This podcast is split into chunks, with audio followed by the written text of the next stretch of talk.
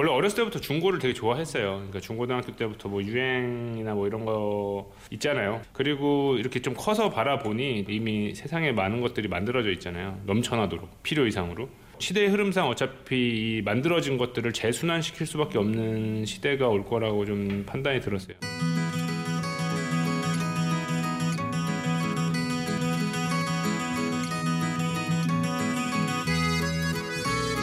이 사람이 사는 세상.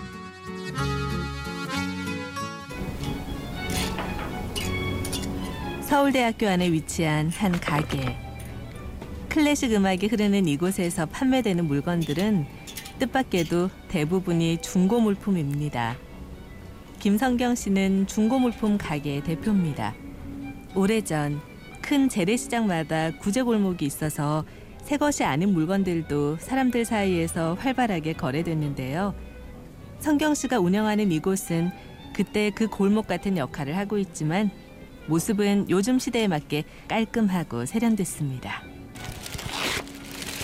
처음, 처음 오시는 건가요? 아니 한번 어, 예전에 구입하러 한번 왔었어가지고 그때 알게 돼서 한번 판매한 적 있고요. 지금 두 번째로 온 거예요. 어, 이번에 이제 겨울옷들 정리하는데 이것들은 의류 수거함에 넣기는 조금 아깝고 이래가지고 팔수 있나 봐서 이런 데가 학교에 있으니까 편리하고 괜찮은 것 같아요. 4년 전 대학 졸업반이던 성경 씨는 학교 안에서 벼룩 시장을 열었습니다. 말 그대로 제가 매주 이제 여기서 열 테니 그 나처럼 이렇게 돗자리 열고 안 쓰는 물건들 가져와서 이제 이렇게 합시다.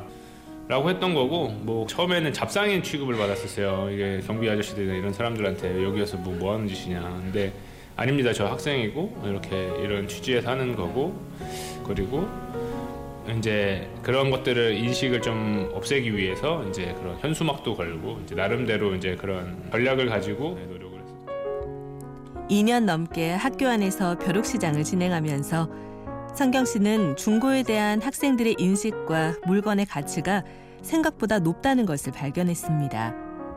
그래서 2013년 마포와 서울대에 연이어 매장을 열고 본격적으로 운영하기 시작했죠. 일단은 사업이 될 거냐 안 될 거냐는 솔직히 가늠하지 못했어요. 왜냐하면 그냥 활동으로 시작했던 거여서 그래서 그때 이제 사업으로 하려다 보니 기존의 중고 사업이나 이런 곳은 어떻게 하고 있는지를 이제 바라보기 시작했던 거고요.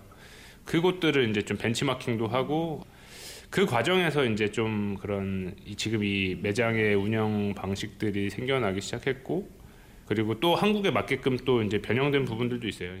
중고에 대한 사람들의 고정관념을 바꾸기 위해서 성경 씨는 디자이너와 함께 매장 인테리어나 진열 방식에 신경을 많이 쓰는데요.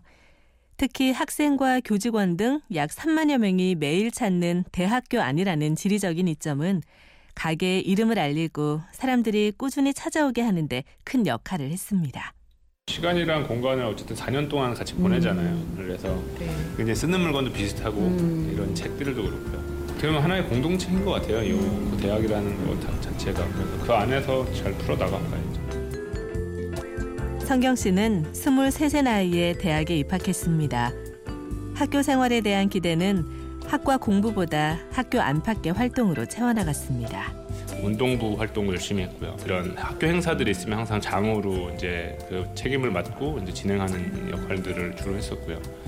제 전공이나 아니면 취업이나 뭐 이런 것들에 대해서 지, 그 깊이 고민을 하진 않았지만 한 가지 분명했던 건 그런 건 있었어요. 그러니까 어찌됐든 내가 하고 싶은 거 해야 되는 게 맞고 그리고 내가 잘해야 되는 거 하는 게 맞고 내가 좋아하고 잘하는데 남들한테도 같이 참여도 시키고 좋을 수 있는 일이었으면 좋겠다라는 어떤 그런 각오는 있었었습니다.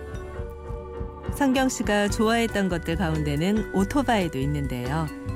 좀 더 어렸을 땐 오토바이를 타느라 학업에 소홀하기도 했지만 큰 사고를 당하고 난 이후부터는 삶에 대해서 진지한 고민을 하기 시작했습니다.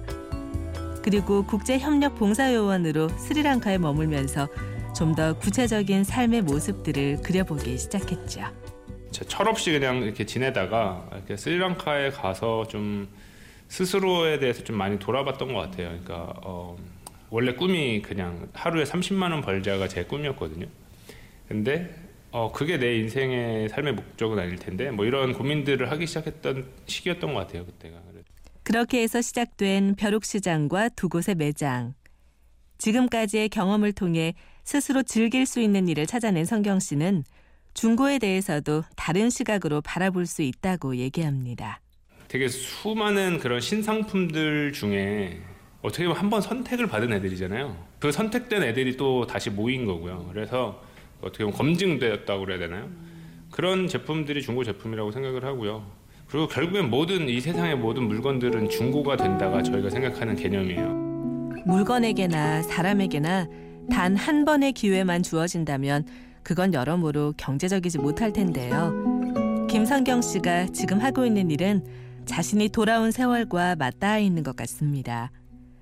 버려질 수도 있었지만 다시 누군가에 의해 선택되고 재사용되는 것들처럼 성경 씨 자신도 방황하던 10대를 지나서 이제는 어엿한 한 사람의 사회인으로 제 몫을 다하고 있으니까요.